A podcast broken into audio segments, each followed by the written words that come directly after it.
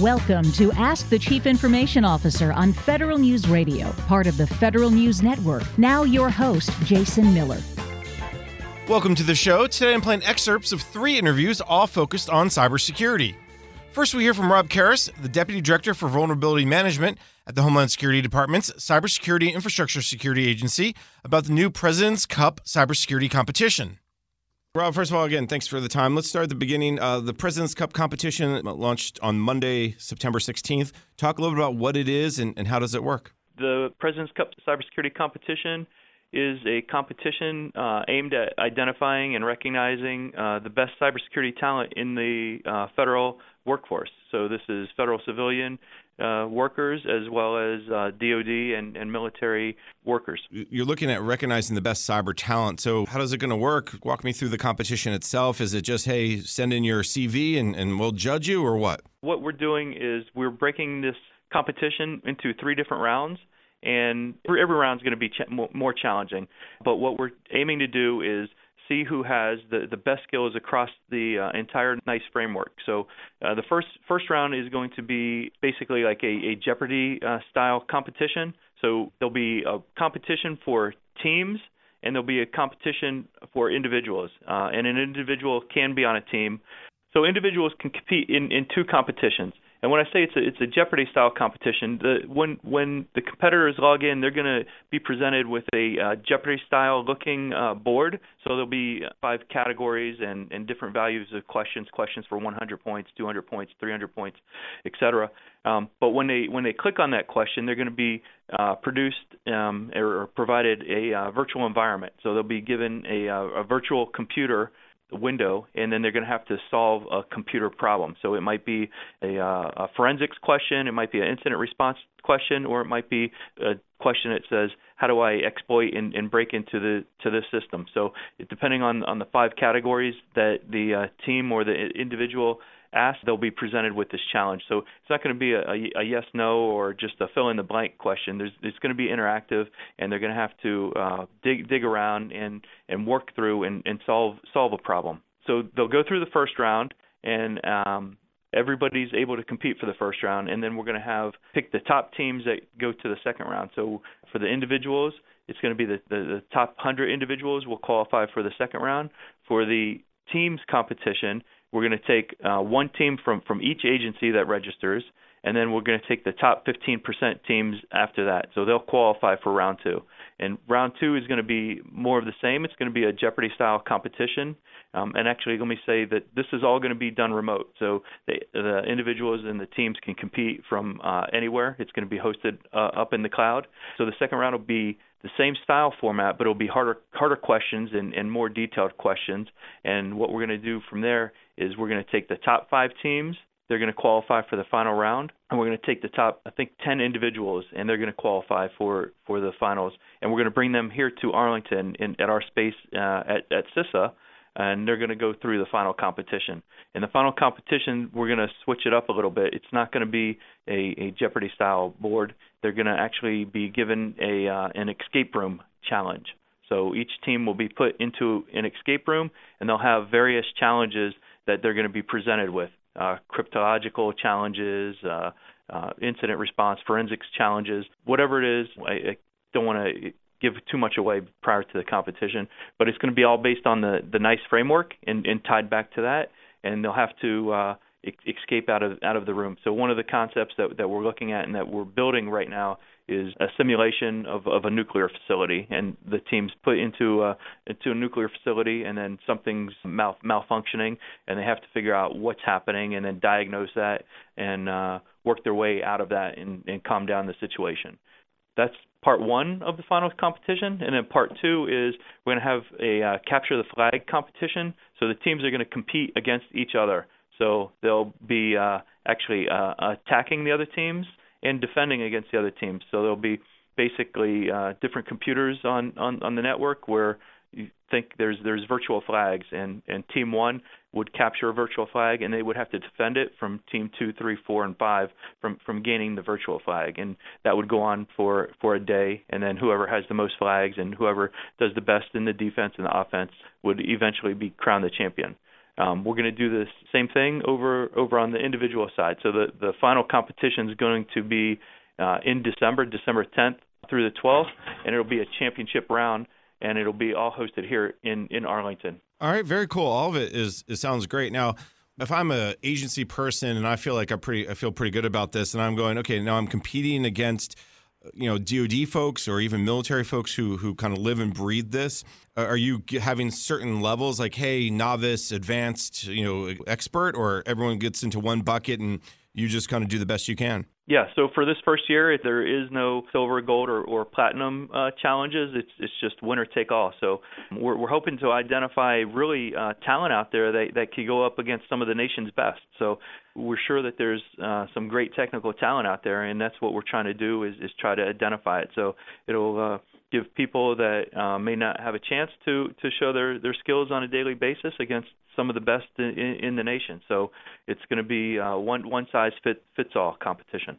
This is not just for the people who are you know get their hands dirty in, in, in the bits and the bytes, but there's a role for everyone on these teams. I think that's an important message. It is. So you know it, it's not going to do do you any good if if you have a team of of five people that do uh, digital forensics, right? Because when they come up against a policy question or, or some other type of question or cross-site scripting overflow that or cross-site scripting that they might need to execute, they might not have the expertise. So, in, in my opinion, the, the best team would be a, a couple individuals that have expertise in, in all of the NICE framework. So, when whatever question comes up, they'll be, be able to turn to one of their team members and say, "Hey, why don't you tackle this question and, and we'll work on these. One thing that I, I want to uh, talk about Jason, if I can, is is the timeline. We're we're on a short timeline. Executive order. It was uh, 13870 established this, and it, and it came out in May, and um, we've been working uh, tirelessly to. Uh, uh, make this a possibility and happen. And the executive order said we have to have the competition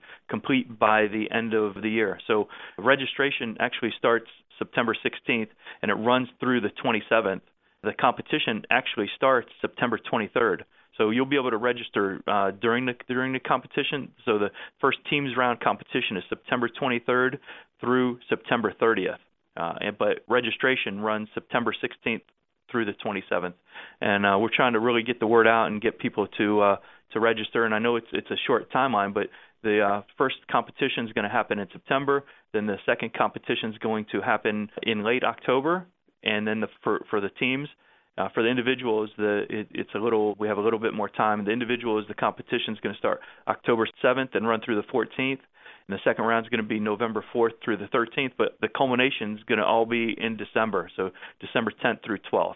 And uh, what we did is um, we we did base this on on some other uh, competitions out there and with with with the rounds so we're not just having one round and and finding the the best team so we're giving uh in, individuals and and teams the opportunity to to learn from the first competition and then improve in the second competition and then show up in the finals. And we're hoping to uh, when we have the finals here in Arlington, uh, we'll have a, a leaderboard so um, people will be able to watch watch their teams.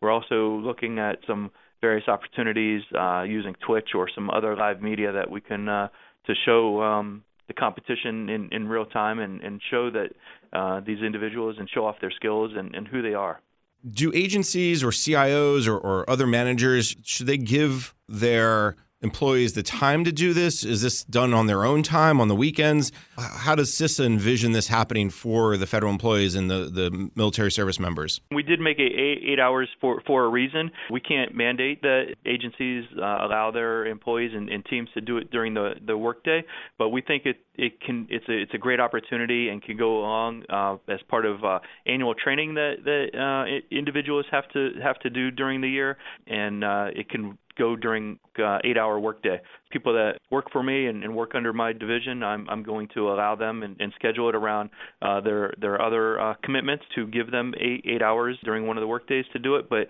it's not mandatory, and it, it's something every individual agency and, and manager is going to have to tackle. But that is one of the reasons that we we uh, provided it to be eight hours, so it could fit into into a workday. The competition will be open 24 by 7 during the uh, listed uh, hours. So if you go to uh, cisa.gov slash President's Cup. There's a lot of information there that uh, you, you can find out about uh, the different rounds. Uh, but we're we're encouraging, and I'm, I'm hoping people can do it during the workday. One thing occurs to me, Rob, you're going to let your own folks do this, so the people uh, in CISA are going to be part of the competition. You're not going to recuse them. Yeah, that's a great question. So uh, the only people that are recused are, are Harry Mourtos and and myself uh, from from CISA. Uh, Harry and I have been actually uh, detailed out for the past two months, maybe maybe longer, out of the organization. So we don't have day-to-day contact with uh, the normal folks that we we do at CISA, and, and we've been working uh, 100% on on this competition and some other special tasks. So we've been set aside. We we keep getting asked questions from people coworkers within CISA, and we're like, um, you're gonna have to wait till the uh, web page comes out and, and the information comes out, just as any other federal employee does. So um, we've kind of stepped stepped away and, and recused our, ourselves from the competition. All right, good to hear. People probably were a little worried that maybe you'd have an inside track. So it's good to see that you guys aren't, uh, you know, aren't, aren't taking advantage of the inside yeah. track. Yes, excellent. Absolutely not. Yeah. We have to take a break. My guest is Rob Karas, the Deputy Director for Vulnerability Management at the Homeland Security Department's Cybersecurity and Infrastructure Security Agency. He's talking about the new President's Cup cybersecurity competition. I'm Jason Miller, and you're listening to Ask the CIO on Federal News Radio, part of the Federal News Network. Welcome back. You're listening to Ask the CIO on Federal News Radio, part of the Federal News Network. I'm your host, Jason Miller. My guest is Rob Karas, the Deputy Director for Vulnerability Management at the Homeland Security Department's Cybersecurity and Infrastructure Security Agency. He's talking about the new President's Cup cybersecurity competition. Did you borrow, beg, steal from another competition? You know, I did something about the National Collegiate Cyber Championship where, where they had a multiple uh, series of, of competitions that led to a, a, national championship over at the University of Virginia. Are you borrowing from that or other similar uh, competitions? Harry Mourtos, who's who's been the backbone of this, has worked with an inter interagency uh, working group and um, has worked with Department of uh, Energy. He's worked with DARPA and worked worked with many many different agencies to uh, come up with with this competition and and we've leveraged what's done out at the national college competitions some at the high school competitions and some at the Black Hat and DEF CON uh, competitions so we've taken the best of that and and put together what we could in in in this time frame and uh leverage that and uh the jeopardy style board and presentation is is a is a tried and true uh method where where people uh, answer questions or, or answer um, different scenarios and are presented with different challenges. And uh, we're working really hard on this final competition where it's the escape room. I, I don't know anywhere that this escape room's been done before, and uh, I think it's going to be a surprise to all the competitors, and uh, we're really looking forward to that in the fall. It's a fascinating concept. I've even seen some RFPs or, or at least solicitations of interest on FedBizOpps looking for a cyber escape room. I think it's one of those things that's it's a growing recognition that there's a lot of value in quote unquote locking people in a room and say, okay, escape using your skills from from a cybersecurity standpoint. That to me seems the funnest, if you will, piece of the competition. But it's nice that that you guys also are, are doing things where it's remote first and then bringing people into Arlington. Talk through how you decided to set up the competition because there's probably 101 different directions you could have went lot was determined by the uh, the short time frame we had, and, and we wanted to make sure that everybody was, was able to compete. So our first first thought was any any federal employee that that wants to register should be able to register and should be able to compete. So how do we make that happen? And uh, we couldn't logistically fly everybody into the national capital region, so we said, well, we need to host this uh, up on the cloud or, or on the internet and, and make the uh, first round and, and second round um, internet enabled. So uh, whether people are traveling or or they're at home or they're they're across the, the country, that they're they're able to compete and they're able to compete on the same level. For the finals, we thought it'd, it'd be special to just to, just to recognize the, the people that, that qualified for the finals, to, to bring them into Arlington, in, into our work area, and celebrate just celebrate the winners, but also just celebrate that hey, these are the the elite people that that actually made the final. So they get to actually meet each other. After afterwards, they'll be able to exchange ideas, and uh, uh, there'll be uh, some some good cross building across the federal government. What's the longer term goal for this competition? I mean, it's nice to recognize people and nice to say, hey, I did this or this team did that. But what do you hope that this really generates or creates in, in over the next, you know, year, two, three, five years? We're, we're really hoping to uh, first recognize the top talent, but also recognize and, and have challenges and, and show that cybersecurity is everywhere. So I, I see, I, I think as, as this competition grows, you'll see that it, it's just not for the elite hacker or the extremely technical, but the challenge is going to going to be grown to everybody. And, and just to raise raise awareness across the federal government in in a, in a good and, and safe way to um, identify people that may not be in the cybersecurity role but want to get into the cybersecurity role or, or learn learn more about it. And then also venture out to to younger people that are, are thinking about uh, possibly having a, a career in in cybersecurity or a career in the federal government and show them hey that there's a path and that that the government is is doing some uh, cutting edge things to lure people and to, to identify people not not just in the federal government but but across the country that can tackle the uh, cybersecurity uh, shortage and need that we have. And to be clear, this is just open for federal employees, no contractors. Yeah, it's open just for federal employees to include the um, uh, DoD and uniform services. So um, all individuals in the federal executive branch, DoD, and uniform services can compete, but this year uh, contractors cannot compete. And finally, Rob, this is again, I really appreciate your time. Great competition.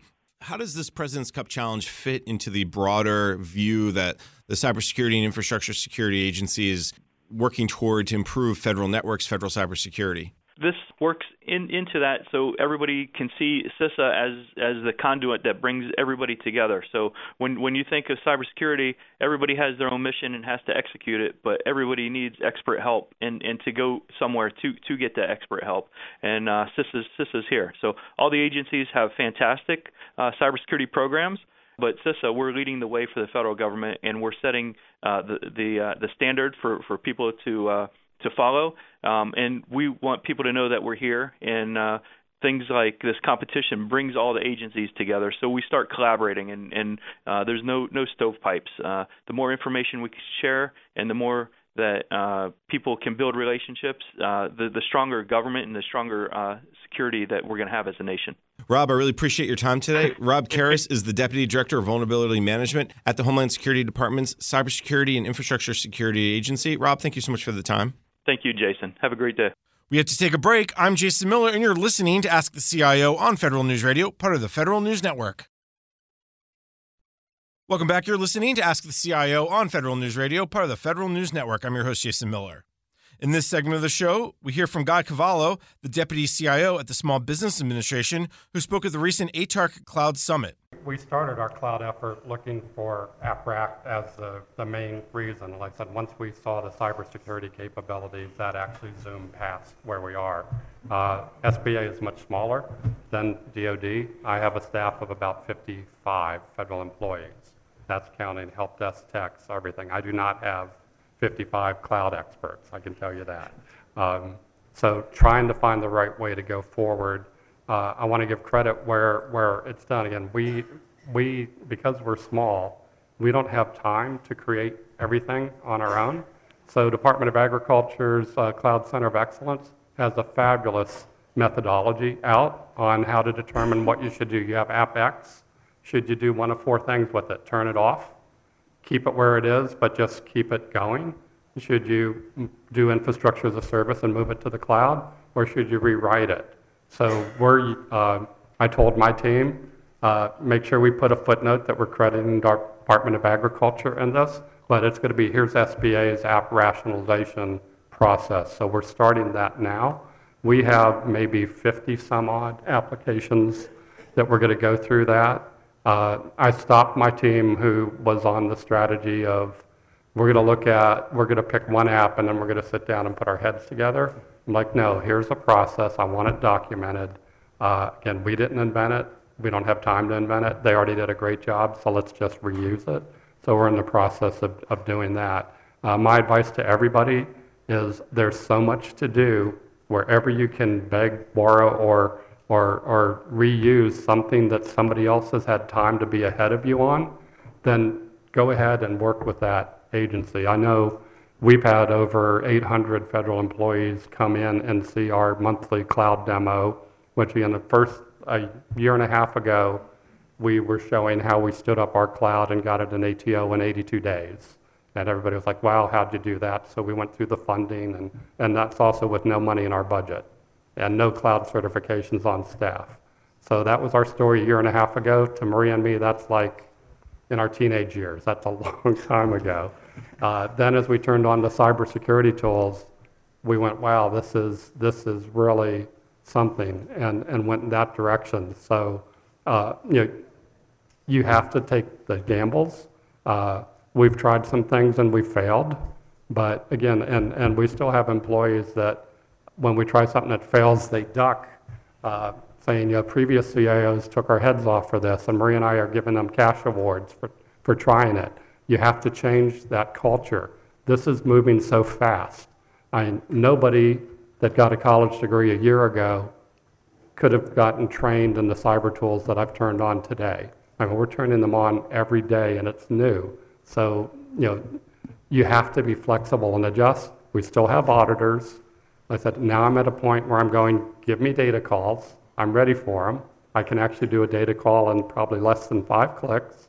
Uh, and, and again, if you can't do that today, whatever tools you're using are failing you. You should welcome a data call. When we all got asked a few months ago by DHS, are you running Kaspersky in your environment?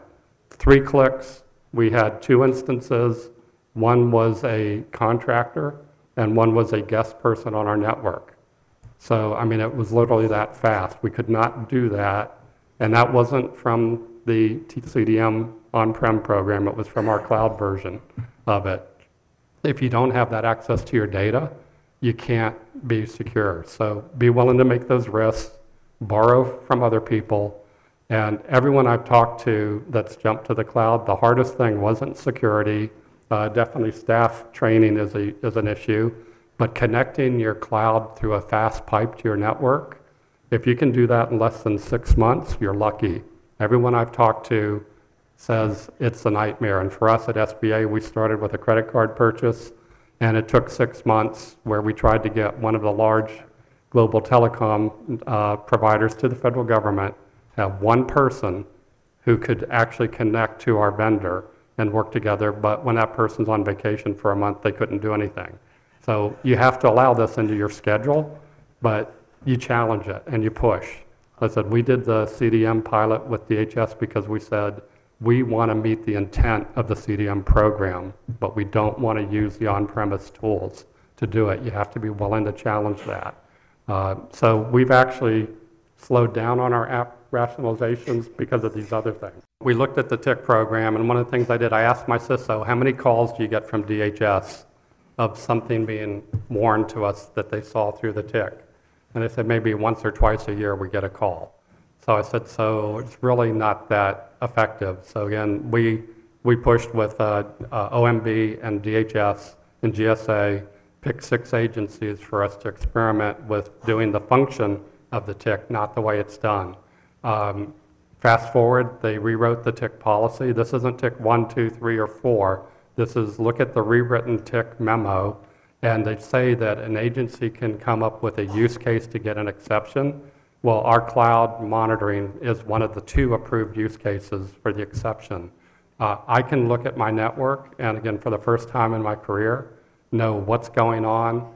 We saw Xfinity television. Now we have guest Wi-Fi network, so there's a lot of guests there. Was my number three network consumption, not not Xfinity email, but Xfinity video. It's not part of SBA's function. We turned it off. Hulu started to climb up our list. We turned it off. And while I was there, I said, let's turn off Netflix too. So again, that visibility is something we didn't have before. And, and so, you know, challenge it. And like I said, we found DHS has been a great partner uh, to help push the envelope on this, and we're hoping that we're reshaping federal policy like we did with the TIC memo. I'm hoping we do the same with CDM. I caught up with Guy Cavallo, the deputy CIO at SBA, after his panel discussion to find out more about his application rationalization efforts. App rationalization, obviously, big in Cloud Smart. Uh, there's a new playbook out. Talk a little about SBA's approach and how you guys are approaching this idea of which applications need to move to the cloud, which maybe don't need to move to the cloud, and which are most uh, the highest priorities. When we first built the cloud, the plan was that we would uh, do some infrastructure as a service, quick hops to get off of failing hardware. And then we really hadn't worked out the roadmap from that point on should we move this to the cloud, should we rewrite it. Uh, so what we found is that we didn't really have a strategy to do that, and we working through the Federal CIO Council, found out part, Department of Agriculture's Cloud Center of Excellence had a methodology all laid out that allowed you to determine and rate each application. So instead of us doing them one at a time and just sitting around trying to think the best way to do it.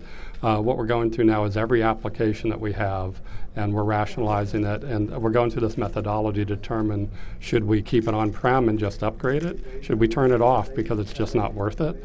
Or should we rewrite it or move, move it to the cloud and modernize it? So I think. Uh, it's easy for agencies to spend a lot of money looking at one app at a time. What we wanted to do was look at all of our apps and then fill out that grid so that we knew exactly how many things are we going to rewrite. And then that way I can write a contract that covers all of them instead of doing one at a time.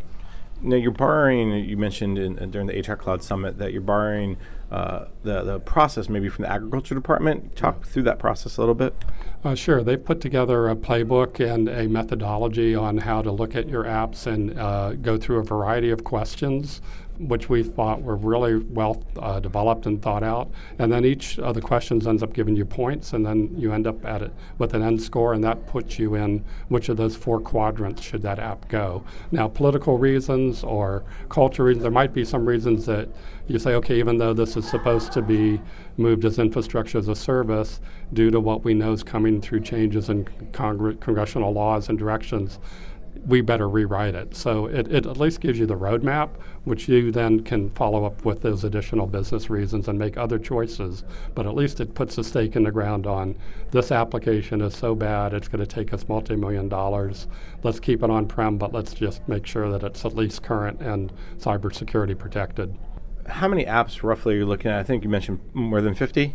Yeah, we're between 50 and 60. Uh, I think the exact number is 57 off the top of my head, but I, I, think one of those is our network, which really isn't an app until we fully get into SD WAN.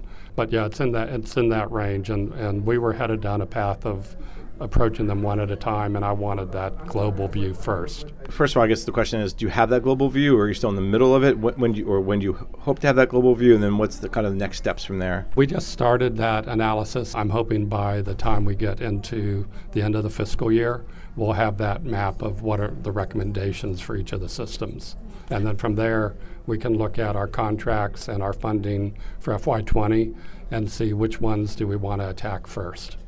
Now, this is important for several reasons. First of all, modernization efforts, but even more importantly, is you guys are now moving toward. You mentioned in there uh, software-defined WAN, which is something that a lot of agencies, uh, I think, are interested in, but not quite there. Does this all play into this broader modernization strategy that you have to do the application rationalization, and then you can kind of build on top of that? Definitely. We, um, I'm shocked at the amount of downtime I'm seeing from. Uh, we have 120 offices spread across the country, and there's not a day that goes by that at least one of them is not disconnected for part of the time. I felt like I had better connectivity in the 80s. I'm not sure what happened. So our current network infrastructure uh, needs to be blown up, and, and, and we are going to go to software defined networking and uh, distribute the single points of failure to each office. Instead of right now, I have about uh, six or seven single points of failure that, if those go down, take down many states, and that's just not acceptable today. What kind of steps you need to do to go toward that SD WAN setup? Uh, you have to figure out where everyone is today and then and then what? What we looked at is we're in multiple clouds but we're using one of the clouds as our main cybersecurity hub. So we wanted to see what's the best way to connect these remote offices so that they have that cybersecurity umbrella over them. And uh, the industry has made rapid changes in just the last six months. Uh, so we've already changed direction uh, from where we were in march because of a new change. Uh, so hopefully will be done before the next major chain comes. But like I said, really looking at your network traffic, where it's routed, by being able to use our own TIC with our with our use case exception to the DHS TIC, that again changes my my networking environment. So instead of bringing all of our nationwide traffic back to Ashburn before it goes back out anywhere else, now I'm able with uh, as we implement SD WAN, we'll have our TIC at each location using the same cloud cyber tools. So performance latency is going to be tremendously reduced, and I'll still have that visibility. And that visibility is something that's just you celebrate in many ways. You mentioned you could see that there has been an uptick in bandwidth around things like Hulu or Xfinity television. You're able to turn it off.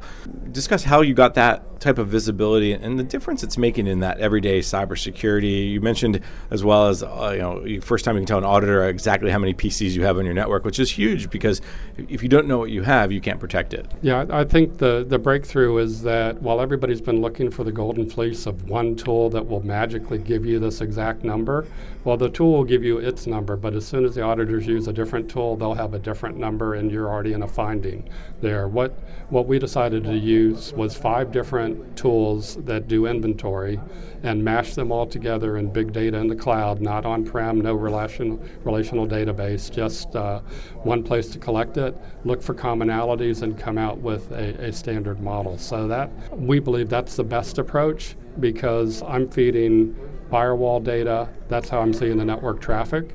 Anything that goes through one of our firewalls. Uh, so it's not just the standard inventory of PCs and tablets and phones, and then you've got your separate inventory of routers and switches. By bringing all the firewall data in and the antivirus uh, and other security tools all in that common place, we now have that one global look but you can't do it without getting your firewall data too. So standard deployment tools that just look at hardware inventory aren't going to give you that. This is all part of this effort you've been ongoing for the last year and a half or two years around continuous diagnostics mitigation and, and putting it kind of taking a different tact. Uh, you mentioned that the pilot's done, which is good news. Uh, the next step is you're writing a report. Do you have a timing on that? We have a team from DHS and my staff writing together. It's uh, it's interesting, not only did we collaborate on the technology side, but we're co writing the report, which uh, I'm curious because Maria and I haven't jumped into it yet to see, but uh, the teams work very well together. And um, it's really, to me, that the key is do we meet the objectives of CDM using what we're doing because we're not feeding the federal dashboard, the Archer dashboard, with the cloud tools. But with DHS just awarding a new contract to do a new dashboard, that's one of our pushbacks is we will help them determine how to get data from multiple clouds into their new dashboard vendor instead of trying to feed the one that was written for on premise. So I know that we have holes in what we've done as far as that federal dashboard feed. But again, the cybersecurity protections that we're seeing and we're using every day to protect SBA are well worth it. The other piece of this is I know people will be interested in the report. Hopefully, you'll be able to make at least some of it public. But you've also had a, a, hundreds of people come from across the government to look at your your, your efforts. Th- that's really part of this is, is, un- is sharing the impact or, or the, the the new thinking. Talk a little bit about what the reaction's been from other agencies. We're happy to share, and we don't have all the answers. Just like earlier, I highlighted that we were very happy to work with Department of Agriculture and use what they developed for the app rationalization instead of doing it ourselves. So I think it's important the agencies share with each other. The reaction has been, "How'd you do it?" I want to do it, but my CIO is not a cloud lover, so they're not going to do it. And in that case, we tell them, don't even try. As I mentioned earlier, Maria and I have put our jobs on the line for the cloud in a disaster situation uh, because we believed in the power of the cloud. Luckily, we succeeded, but if you don't have a CIO that's willing to do that, because things will go wrong, there will be problems. You'll have somebody will turn on a server with a massive amount of processors on it, and you'll get your first cloud bill, and it'll knock your socks off because you didn't control who could ac- ac- actually turn on devices. So there's going to be many stumbles along the way, and if you don't have leadership, that's willing to say, okay, we learned, now we're going to add this process or we're going to change something. There'll be many, many reasons for you to turn back from the cloud. And really, that's why, just to tack back to the beginning of our conversation, why the app rationalization is so important, so you can control those costs, so you don't have all these redundancies, and then also by by coming down to one set of standards, you can also secure it. I think that that, that all kind of fits together. Uh, absolutely. What we've implemented right now, we have four different clouds that I'm monitoring from one centralized cloud repository. I get alerts from another cloud if somebody logged in and made a mistake. without having to go to that specific log, uh, that the logs of that specific vendor. What we looked at is each cloud does have great security tools, but again, it's a silo. It's just like where we started with on-prem and multiple data centers. We wanted to have that one central pane of glass that everybody's trying to sell the federal government. Well, we, we believe we have it at SBA, where we're pulling in all clouds, all on-prem equipment, one dashboard, uh, even for mobile phones, everything alerts the same way so that we know where, where we are and where our attacks are coming from. We have to take a break. You just heard from Guy Cavallo, the Deputy CIO at SBA. I'm Jason Miller, and you're listening to Ask the CIO on Federal News Radio, part of the Federal News Network. Welcome back. You're listening to Ask the CIO on Federal News Radio, part of the Federal News Network. I'm your host, Jason Miller.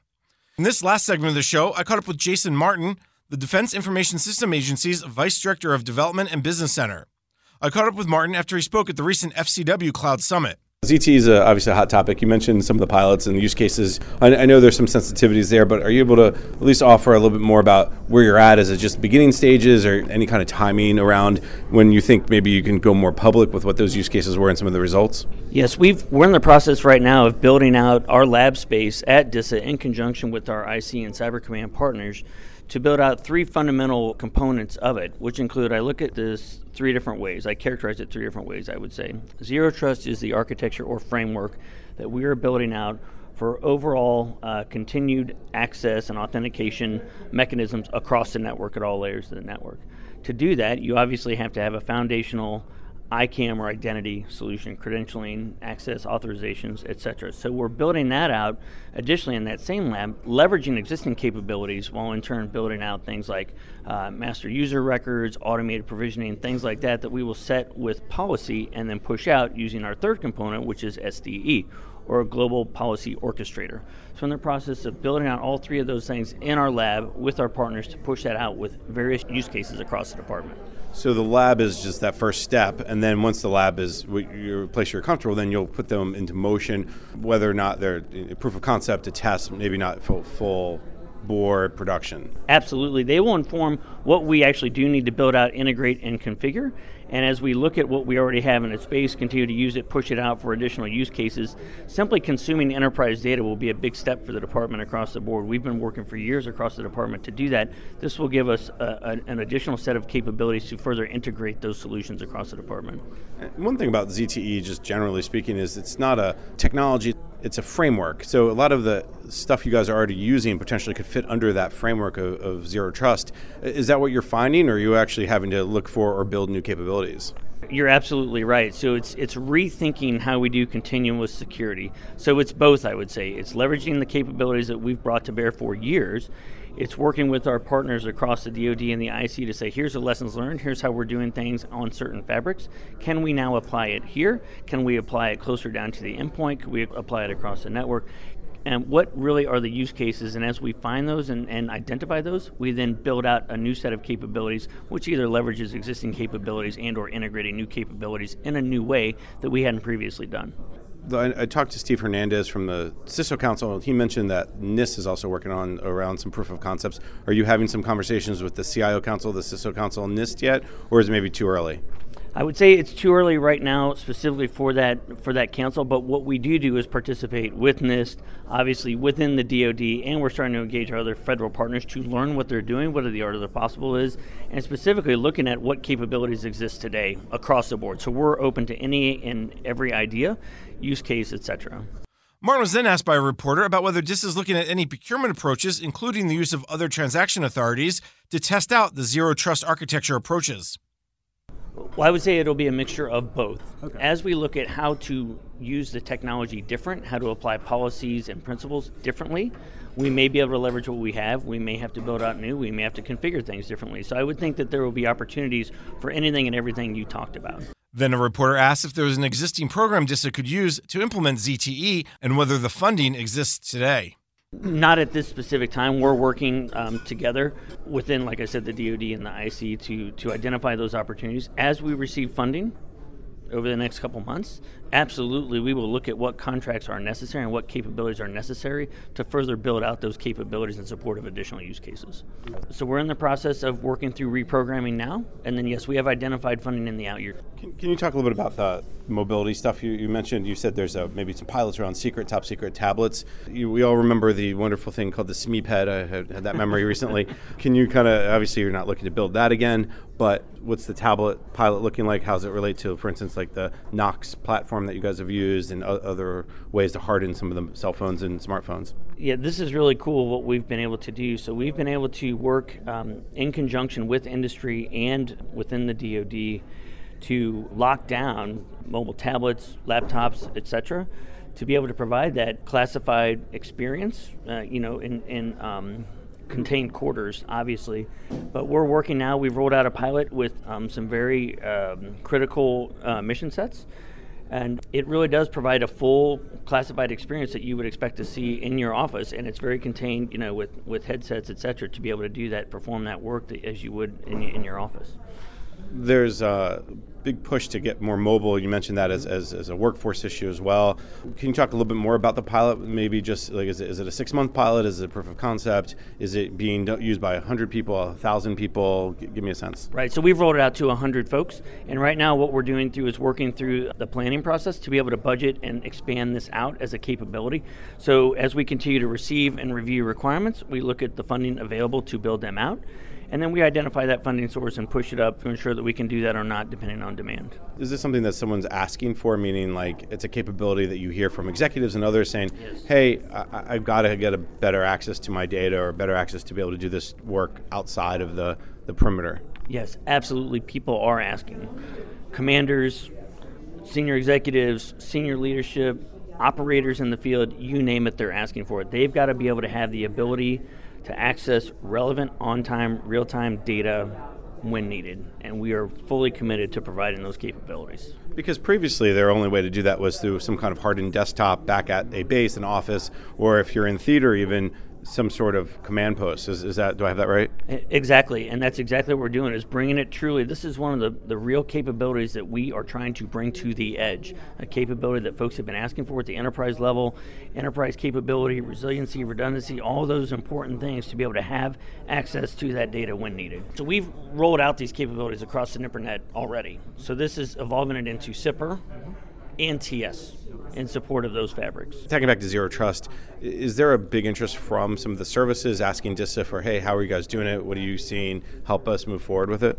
Well, thus far, it's been a very collaborative effort. We've had specific conversations with nearly all the big services at various parts of the service to look at what they're doing today what we're doing to make sure that we do a joint effort, what kind of policies um, do we consider, what capabilities that we're looking at, and we're also consuming that from them as well. So it's very open sharing of information. Um, we participate in the Zero Trust Council. Uh, we have weekly meetings with our counterparts across the board to, to lay out what the other possible is, where we need to go, and how we're going to get there. That's all the time we have for today. You just heard from Jason Martin, the Defense Information System Agency's Vice Director of the Development and Business Center. I'm Jason Miller, and you've been listening to Ask the CIO on Federal News Radio, part of the Federal News Network. You've been listening to Ask the Chief Information Officer on Federal News Radio, part of the Federal News Network. Tune in Thursday mornings at 10 or subscribe to this show on iTunes or Podcast One.